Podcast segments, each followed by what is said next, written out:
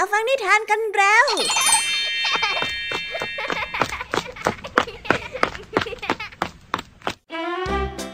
สวัสดีค่ะน้องๆ ยินดีต้อนรับเข้าสู่ชั่วโมงนิทานกับรายการเคสเอา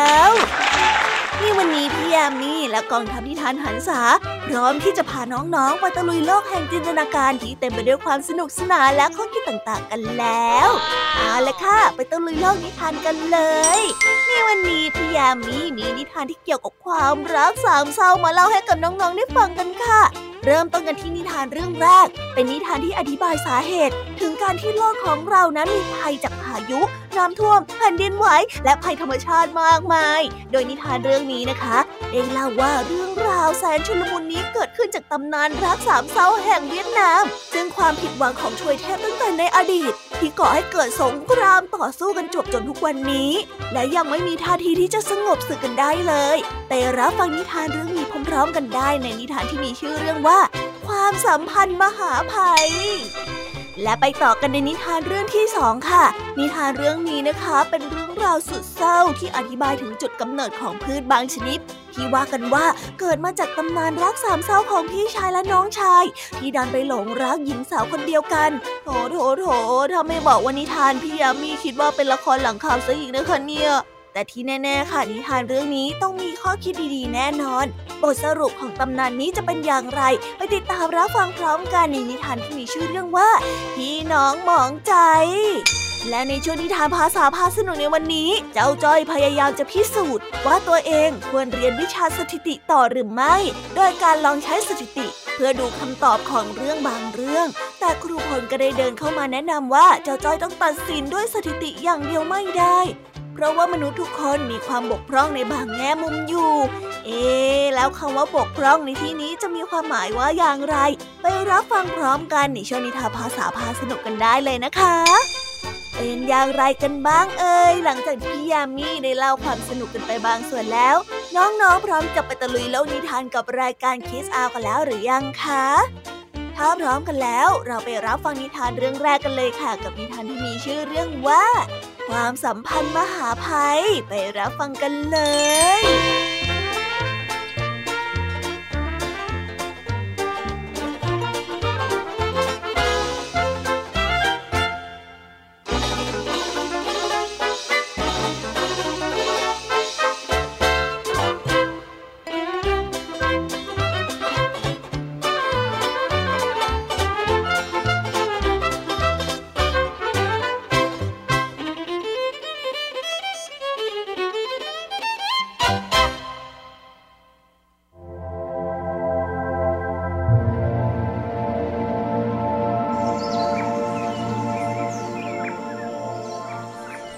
โบราณนั้น ชาวบ้านชาวเมืองยังไม่รู้เหตุผลว่าทำไมฝนจึงตกทำไมจึงมีน้ำท่วม และทำไมฟ้าจึงร้อง ไม่มีใครให้เหตุผลที่ถูกต้องว่าเกิดขึ้นจากธรรมชาติได้อย่างไร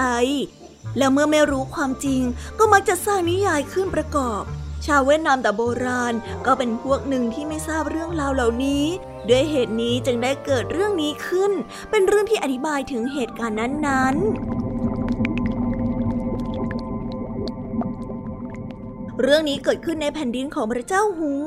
ซึ่งเป็นกษัตริย์องค์ที่ 18 ของพระราชวงศ์แรกของยวน พระเจ้าฮุงมีพระราชธิดาที่แสนจะงดงามองค์หนึ่ง มีนามว่าไมเนืองความงามของนางนั้นเป็นที่รู้จักกันอย่างแพร่หลายตลอดแคว้น บรรดาเจ้าชายแห่งเมืองต่างๆ พากันมาขอเป็นทองแผ่นเดียวกันกับพระเจ้าฮุง แต่พระเจ้าฮุงก็ทรงปฏิเสธไม่ยอมยกธิดาให้สักรายเดียว วันหนึ่งก็เกิดเรื่องยุ่งขึ้น คือว่ามีชายสองคนเดินทางมาถึงพระราชวังในเวลาเดียวกัน และมีความประสงค์ที่จะแต่งงานกับไมเนืองเหมือนกัน คนหนึ่งแนะนำตัวเองว่า ชื่อซอนทิน เป็นพระเจ้าแห่งภูเขา อีกคนหนึ่งนั้นชื่อว่าทุยทิน เป็นเทพเจ้าแห่งน้ำ พระเจ้าฮุงรู้สึกว่าเป็นเรื่องที่ยุ่งยาก ไม่รู้ว่าจะเลือกใครดี เพราะทั้งสองที่กล่าวนามานั้นต่างก็มีฤทธิ์เดชพอๆกัน รูปร่างก็สง่างามไม่ยิ่งหย่อนไปกว่ากัน หลังจากที่เทพเจ้าทั้งสองกลับไปแล้ว พระเจ้าหุงก็คุ้นคิดตัดสินใจอยู่นาน และในที่สุดก็ตัดสินใจว่าจะยกไม้เนืองให้แก่ผู้ที่มาก่อน และนำของขวัญแต่งงานนั้นมาให้ด้วย แต่เรื่องปรากฏว่าซอนทินเทพเจ้าแห่งภูเขามาถึงเป็นคนแรก พร้อมด้วยของขวัญอันมีค่ามากมายหยก ทอง เงิน งาช้างและสิ่งต่างๆ เหล่านี้เทพเจ้าหุงไม่เคยเห็นมาก่อน พระองค์จึงได้ยอมยกไมเนืองให้แต่งงานกับซอนทิน ซอนทินนั้นได้พาไมเนืองไปอยู่บนภูเขา เมื่อทุยทินเทพเจ้าแห่งน้ำมาถึงพระราชวังภายหลัง ทุยทินไม่ได้นำเอาของขวัญอะไรติดมือมาเลย เมื่อทราบว่าซอนทินได้รับไมเนืองไปแล้ว ก็โกรธจัด และสาบานว่าจะแย่งไมเนืองมาจากซอนทินให้ได้ ทุยทินได้ทำตามคำสาบานนั้นจริง ๆ โดยโดนบันดาลให้คลื่นในมหาสมุทรวิ่งไล่ทยอยขึ้นไปบนฝั่ง คลื่นแต่ละลูกใหญ่โตมาก ได้พัดสิ่งต่างๆ ขึ้นมาบนฝั่ง จนทะเลนั้นพินาศ และผืนแผ่นดินก็เต็มไปด้วยน้ำเจิ่งนอง เนื่องจากทุยทินได้บันดาลให้พวกสัตว์ทะเลกลายเป็นทหาร ยกไปตีภูเขาของซอนทินด้วยฝ่ายซอนทินซึ่งเป็นเทพเจ้าเหมือนกันก็มีฤทธิ์ไม่ยิ่งหย่อนไปกว่ากัน เมื่อเห็นว่าทุยทินยกมาราวีเช่นนั้น ก็เกิดบันดาลให้สัตว์บกทั้งหลาย กลายเป็นทหารยกออกมาต่อสู้กับทหารของทุยทินการรบได้ดำเนินไปอย่างดุเดือด ฝ่ายทุยทินได้พาลมพัดกระหน่ำโจมตีของภูเขาอย่างไม่หยุดยัง้ง แต่ก็ไม่สามารถทำลายได้ ลมที่ถูกตีโต้กลับไปสู่ทะเลอีกครั้ง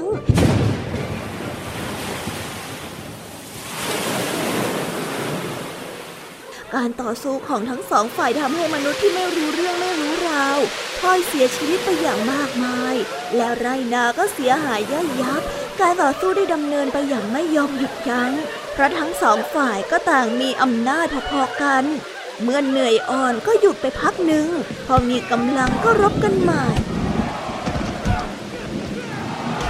เพราะ ด้วยเหตุนี้ชาวเวียดนามจึงได้เชื่อกันว่า การที่ฝนตกน้ำท่วม เนื่องมาจากการสู้รบของทุยทินและซอนทินเป็นต้นเหตุ และถ้าพระเจ้าหุงไม่ยกไมเหนือให้ซอนทิน ทุยทินก็คงไม่ประกาศสงครามกับซอนทินเทพเจ้าแห่งภูเขาอย่างแน่นอน แล้วก็จะไม่มีฝนตกฟ้าร้องน้ำท่วมในบริเวณเวียดนามเหนืออย่างเด็ดขาดเลย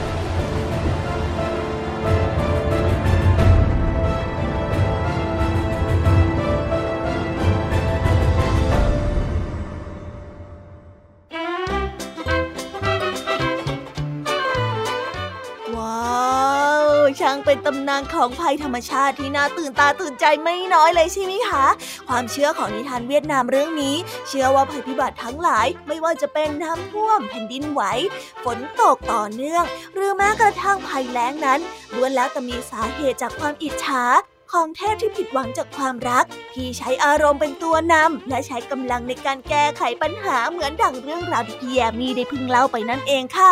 และเช่นเคย นิทานที่อธิบายสาเหตุ ก็คือนิทานที่คนโบราณ พยายามจะใช้บอกเล่าเพื่ออธิบายปรากฏการณ์ที่เกิดขึ้นในยุคสมัยนั้น แต่พอวันเวลาผ่านไป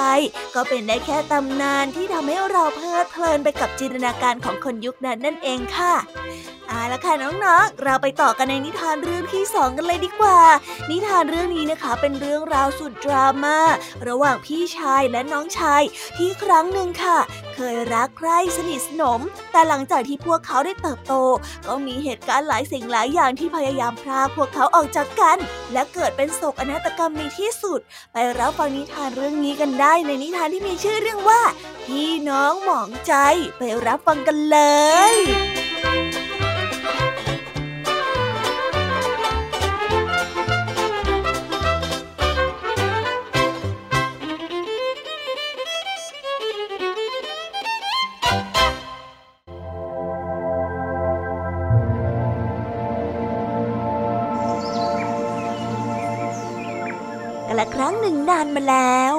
มีชายผู้หนึ่งชื่อว่าเกา เขามีลูกชายสองคน คนพี่ชื่อตัน คนน้องชื่อลัง ทั้งสองคนนี้มีรูปร่างเหมือนกัน ราวกับพี่น้องฝาแฝด ไม่ว่าจะมองไปทางไหน ก็ดูเหมือนกันไปหมด ดวงตาก็เป็นประกายวาววับ ตันและลังเป็นพี่น้องที่รักกันมากที่สุด ยากที่จะหาพี่น้องคู่ไหนในโลกนี้มาเปรียบได้เลย ใครๆที่ได้เห็นตันและลัง ก็มักจะชื่นชมยินดีในความสง่างามของทั้งสอง และยิ่งกาวเป็นบิดาที่มีตำแหน่งขุนนางด้วยแล้ว ต่างก็พากันนึกว่าวาสนาของทั้งสองคนนี้คงจะต้องสูงส่งอย่างแน่นอน แต่ใด ๆ ในโลกก็ไม่มีอะไรที่แน่นอน ตันและลังที่ใครๆต่างพากันชื่นชมว่า เป็นลูกของคนที่มีฐานะร่ำรวย ต้องประสบความยากลำบากหลังจากที่บิดาและมารดานั้นเสียชีวิตลงไป ทรัพย์สมบัติที่มีอยู่ก็หมดสิน้น ตันและลังจึงได้กลายเป็นคนที่สิ้นเนื้อประดาตัว ทั้งสองได้ตัดสินใจเดินทางออกจากบ้านไปเพื่อหางานทำทั้งสองได้พากันเดินไปอย่างไม่มีจุดหมาย ไม่รู้ว่าจะไปแห่งหนตำบลใดดี แต่โชคของทั้งสองยังดีอยู่ ที่ได้ไปพบกับหมู่บ้านขุนนางผู้หนึ่ง ขุนนางผู้นี้ชื่อว่าลู่ และเขาเคยเป็นเพื่อนเก่าของบิดาทั้งสองคน และเมื่อลู่ได้ทราบเรื่องราวจากตันและลังแล้ว ท่านขุนนางก็ได้ต้อนรับเลี้ยงดูเป็นอย่างดี และได้รับทั้งสองไว้เป็นลูกชาย คุณนางลู่ไม่มีลูกชาย มีแต่ลูกผู้หญิงคนหนึ่งที่งามสง่าเหมือนดอกบัวขาว สดชื่นเหมือนดอกกุหลาบยามเช้า ท่านขุนนางปรารถนาที่จะให้ลูกสาวแต่งงานกับใครคนใดคนหนึ่งที่หล่อนนั้นต้องการแต่หล่อน ก็ไม่สามารถที่จะตัดสินใจได้ว่า เธอนั้นควรที่จะเลือกแต่งงานกับใคร เพราะว่าทั้งตันและลังมีความสง่างามและกิริยามารยาทเหมือนกัน เป็นการยากที่จะตัดสินใจลงได้ เมื่อลูกสาวไม่สามารถเลือกใครได้ คุณนางลูกก็ได้คิดหาหนทางที่จะตัดสินด้วยตัวเอง แล้ววิธีตัดสินก็ไม่ยากอะไร คือจะให้ลูกสาวแต่งงานกับคนพี่ แต่ตอนนั้นท่านขุนนางก็ยังจับไม่ได้ว่า คนไหนพี่ คนไหนน้องเพราะทั้งสองนั้นมีรูปร่างหน้าตาที่เหมือนกันมาก ปัญหาจึงมีอยู่ว่าจะรู้ได้ไงว่าคนไหนพี่คนไหนน้อง คุณนางลู่ได้สั่งให้จัดอาหารเลี้ยงทั้งสองคน แต่แทนที่จะให้ตะเกียบทั้งคู่ เขากลับให้ตะเกียบเพียงแค่คู่เดียว ฝ่ายลังซึ่งเป็นน้องชาย เมื่อเห็นเขาเอาตะเกียบมาวางให้เพียงคู่เดียว ก็ได้จัดแจงหยิบยื่นให้พี่ชายด้วยกิริยาที่นอบน้อม ท่านขุนนางได้รู้ทันทีว่า คนที่หยิบตะเกียบไปคนแรกนั้นก็คือน้องชาย ทั้งนี้ก็เป็นมารยาทของน้องชายที่ต้องแสดงความนับถือ เมื่อเป็นเช่นนั้นแล้วขุนนางก็ตกลงที่จะยกลูกสาวให้กับตัน ซึ่งเป็นพี่ชายนั่นเอง ตันนั้นแสนจะดีใจที่ได้เจ้าสาวที่แสนสวยเช่นนั้น เขานึกว่าเขาเป็นคนที่โชคดีที่สุดในโลกแล้ว ไม่มีใครที่จะมีความสุขเท่าเขาตันได้เพลิดเพลินอยู่กับภรรยา จนลืมไปว่า โลกนี้ยังมีน้องชายของเขาอีกคนหนึ่งซึ่งเคยรักใคร่กันมาก่อน เขาได้ลืมลังไปพักหนึ่ง ไม่มีใครรู้หรอกว่า ภายในใจของลังกำลังเศร้าโศกเสียใจมากเพียงใด ลังได้หลงรักหญิงสาวคนนี้ ซึ่งได้ตกเป็นภรรยาของตันเหมือนกัน แต่เป็นความรักที่ต้องเก็บเงียบไว้ในใจ เพราะลังก็รักพี่ชายของเขาไม่ใช่น้อย เขาไม่ต้องการที่จะแย่งความสุขของพี่ แต่ลังก็อดน้อยใจไม่ได้ ที่เห็นพี่ชายของเขาเหินห่างมากกว่าแต่ก่อน หลังนั้นกลายเป็นคนที่เงียบขรึม และชอบอยู่คนเดียว เขานั้นคอยว่าเมื่อไร พี่ชายของเขาจะแสดงน้ำใจไมตรีต่อเขาเหมือนอย่างเดิมบ้าง แต่ตันก็ยังคงระลื่นชื่นบานอยู่กับภรรยา ไม่หันหน้ามาคุยกับเขาเช่นเดิมหลังได้เริ่มคิดว่า ตันนั้นคงลืมเขาไปอย่างแน่นอน เขาคิดว่าเขาไม่ควรอยู่ที่นั่นอีกต่อไป ในเมื่อไม่มีใครเอาใจใส่เขาแล้ว เขาก็ควรที่จะจากไปอยู่ที่อื่นให้พ้นหูพ้นตาไป เมื่อลังได้คิดเช่นนั้นแล้ว เขาก็ได้กระโดดลุกขึ้นยืน และได้วิ่งตะเลิดเข้าป่าไปลังได้วิ่งตะเลิดไปจนถึงชายทะเล เมื่อดวงอาทิตย์กำลังจะลับขอบฟ้าไป แสงสลัวในตอนกลางคืนได้เริ่มกระจ่างไปทั่ว ลังไม่รู้เลยว่าเขานั้นจะไปทางไหนต่อดี เรือก็ไม่มี เขานั้นจนปัญญาไม่รู้ว่าจะคิดยังไงถูก หิวก็หิว ศีรษะของเขานั้นร้อนราวกับไฟ เขาได้นั่งลงกับพื้นทรายอย่างระโหยโรยแรง และเดี๋ยวร้องไห้ด้วยความเสียใจ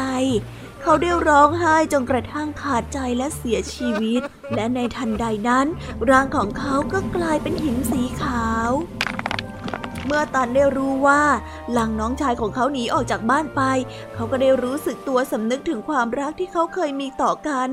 และได้รู้สึกละอายใจที่เขาเห็นแก่ตัวมัวหาความสุขอยู่แต่เพียงลำพัง ไม่ได้เอาใจใส่น้องชายเลย เมื่อตันคิดได้แล้ว เขาจึงไม่รีรอแล้วรีบติดตามไปทันที เขาได้วิ่งไปในทางเดียวกันกับลัง เมื่อตันไปถึงที่ตรงนั้น เขาได้รู้สึกเหนื่อยล้า จึงได้สุดตัวลงนั่งข้างก้อนหินสีขาว ซึ่งเดิมทีเป็นร่างของหลังนั่นเองตันได้นั่งร้องไห้อยู่ที่นั่น จนกระทั่งขาดใจและเสียชีวิตไปอีกคนหนึ่ง เมื่อเขาได้เสียชีวิตไปแล้ว ร่างของเขาก็กลายเป็นต้นหมากที่ขึ้นอยู่เคียงข้างกับก้อนหินสีขาว ส่วนภรรยาของตันได้รู้เข้า ก็ออกติดตามไปในทางเดียวกันกับตันและรัง เมื่อเธอไปถึงที่นั่น เธอก็ได้ฟุบตัวลงที่ข้างต้นหมาก และได้ร้องไห้จนขาดใจไปอีกคน ร่างที่ไร้วิญญาณของเธอได้กลายเป็นพันไม้ชนิดหนึ่งที่พันต้นหมากเอาไว้ พันไม้ดังกล่าวนั้นก็คือต้นพลูนั่นเอง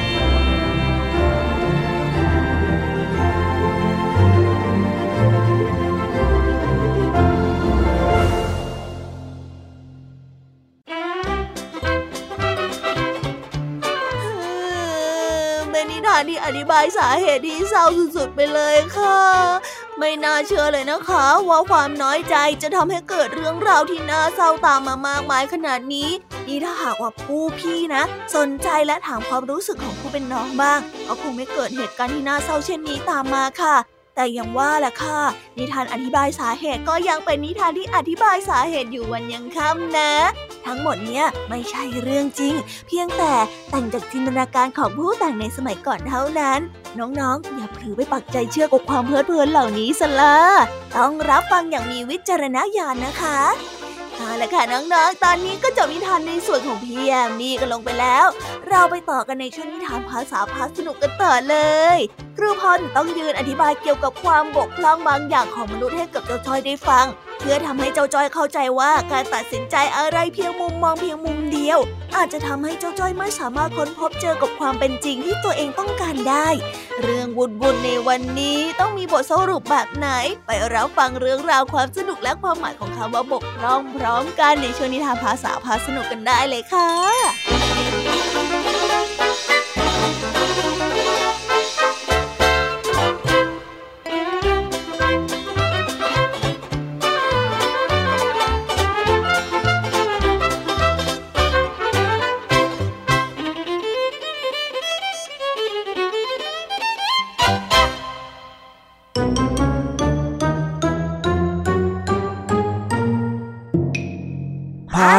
พาสนุก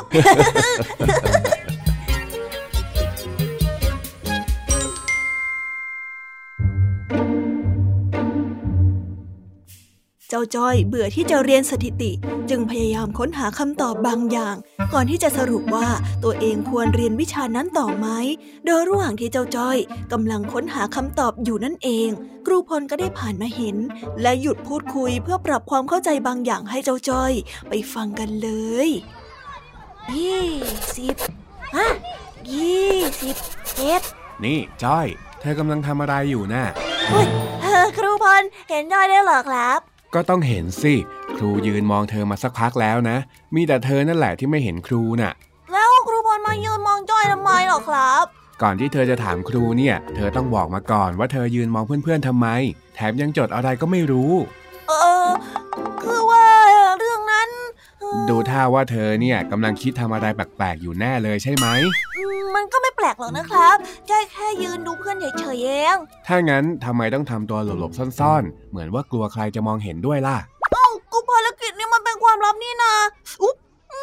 มเผลอพูดเป็นยังไงเนี่ย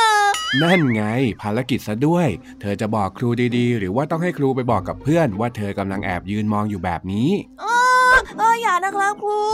เออทำแบบนั้นไม่ได้นะครับ อ้าวทำไมจะทำไม่ได้ล่ะ มันไม่ใช่เรื่องยากสักหน่อย เดี๋ยวครูลองตะโกนบอกเพื่อนๆเลยเอาไหมเอออย่าสิครับครู แล้วเธอจะบอกครูได้หรือยังว่าทำไมต้องมาแอบยืนมองคนอื่นแบบนี้น่ะอืมบอกก็ได้ครับ เนี่ยบอกตั้งแต่แรกก็จบแล้ว คือผมมีเหตุผลบางอย่างนะครับอืมเหตุผลอะไรกัน นี่ยิ่งคุยครูก็รู้สึกว่าเธอยิ่งมีพิรุษนะเนี่ย คือผม สงสัยว่าเราจะเรียนสถิติไปทำไม ก็เลยลองเก็บสถิติว่าเครื่องเล่นไหนถูกเล่นมากที่สุด พอรู้แล้วก็จะเดาได้ว่าเครื่องเล่นนั้นต้องมีโอกาสพังเป็นเครื่องแรกๆ แต่ถ้าเครื่องเล่นที่ถูกเล่นเยอะที่สุดไม่พังก่อนเครื่องอื่น ก็แสดงว่าเราไม่จำเป็นต้องเรียนสถิติ ผมสรุปเอาเองอย่างนี้ครับ อ๋อ อย่างนี้นี่เอง โถเอ้ย เธอเนี่ยจะต้องทำอะไรแปลกๆทุกทีสินะ ก็ผมไม่ชอบเรียนวิชานี้แบบไม่มีสาเหตุ ผมก็เลยต้องหาคำตอบว่าจะเรียนมันไปทำไมยังไงอะครับ โอเคโอเค ครูเข้าใจแล้ว ตอนแรกก็นึกว่าจะมีอะไรซะอีก ขอโทษที่ทำให้เขินนะน่าครูอย่าขำผมสิ โทษทีโทษที เออ แต่ถ้าจะให้ครูแนะนำเนี่ย ครูคิดว่าเธอด่วนสรุปด้วยสถิติที่เก็บเองแบบนี้ไม่ได้หรอกนะ เพราะว่ามนุษย์ทุกคนนะมีความบกพร่อง เธอจะมั่นใจได้อย่างไงว่าข้อมูลที่เธอเก็บเนี่ยมันครบ ถ้าหากว่าเธอเผลอมองไม่ทันหรือว่ามองไม่เห็นแบบเนี้ยแล้วคำว่าบกพร่องนี้มันคืออะไรอะมนุษย์บกพร่องยังไงหรอครับคำว่าบกพร่องก็เป็นคำที่หมายถึง การหย่อนประสิทธิภาพหรือว่าไม่เต็มความสามารถยังไงล่ะ แต่จ้อยคิดว่าจ้อยไม่บกพร่องนะครับ จ้อยน่ะนั่งจ้องแล้วก็นับแบบไม่ละสายตาเลย แต่เธออาจจะบกพร่องที่ไม่รู้ว่าวัสดุประเภทไหนที่ทนทานที่สุดยังไงล่ะ สมมติว่าเธอเก็บสถิติว่าสไลเดอร์เนี่ยมีคนเล่นมากที่สุด เธอก็สรุปว่ามันต้องพังก่อน ทั้งๆทที่ชิงช้ามีคนเล่นรองลงมาเป็นอันดับที่ 2 กลับพัง เพราะว่ามันเป็นเครื่องเล่นที่มีการเหวี่ยงเสียดสี ในขณะที่สไลเดอร์ก็แค่ตั้งอยู่เฉยๆ ถ้าหากว่าเธอสรุปแบบนี้เนี่ย เธอก็จะเห็นเลยนะว่ามันบกพร่องในการใช้สถิติ โอ้จริงด้วยล้ำลึกสุดๆ ผมคิดไม่ถึงเลยนะเนี่ย ไม่เป็นไรหรอก แค่การที่เธอเริ่มมีความสงสัย ตั้งคำถามแล้วก็ออกพิสูจน์หาคำตอบเนี่ย แค่นี้ก็สุดยอดแล้ว แล้วอย่างนี้สรุปว่าผมควรเรียนสถิติในวิชาคณิตศาสตร์ที่ผมไม่ชอบไหมครับ ไม่เห็นจะยากเลย ก็ต้องเรียนสิอ้าวแต่ว่าผมไม่ชอบมันเลยนะครับครู เธอไม่ชอบ แต่ว่ามันก็เป็นภารกิจที่นักเรียนทุกคนต้องเรียนนี่นานึกว่าครูพลจะมีคำตอบเก่งๆซะอีก เฮ้ย ใจเย็น งั้นคิดแบบนี้สิ การที่เราได้เรียนรู้ว่าเราไม่ชอบอะไรเนี่ย ในวันข้างหน้าก็จะได้ไม่ต้องมายุ่งกับมันอีก แต่ในวันที่ได้เรียนในตอนนี้ก็ทำให้เต็มที่ ใครจะไปรู้ว่าวันข้างหน้าอาจจะมีประโยชน์กับเธอก็ได้ บทเรียนหนึ่งมันก็มีแค่ไม่กี่สัปดาห์เอง เดี๋ยวมันก็ผ่านไปแล้วอุ้ยอันนี้จ้อยก็บกพร่องคิดไม่ถึงข้อนี้อีกแล้ว เอาหน้า เพราะความบกพร่องนี่แหละ มนุษย์ถึงควรเรียนรู้เพื่อเติมเต็มความบกพร่องนั้นๆยังไงล่ะ งั้นงั้นงั้นผมขอขอบคุณคำแนะนำจากครูพลมากๆเลยนะครับ ไม่เป็นไรไม่เป็นไร ครูยินดี เอาล่ะ เราไปเรียนคาบบ่ายกันได้แล้ว ครับผม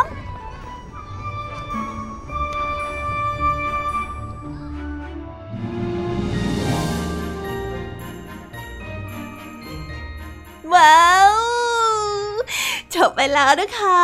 สนุกสนานกันไม่น้อยเลยทีเดียวสำหรับวันนี้เรื่องราวความสนุกก็ต้องจบลงไปแล้วละค่ะ พวกเราและรายการคิสอาวก็ต้องขอบอกมือบายบายกันไปก่อน ใครที่มารับฟังไม่ทันสามารถไปรับฟังย้อนหลังได้ที่ไทย PBS Podcast นะคะ วันนี้จากกันไปด้วยเพลงเพราะๆในช่วงสุดท้ายของรายการ แล้วไว้เจอกันใหม่ในตอนถัดไปสำหรับวันนี้ สวัสดีค่ะบายบาย เป็นเด็กดีของคุณพ่อคุณแม่นะคะ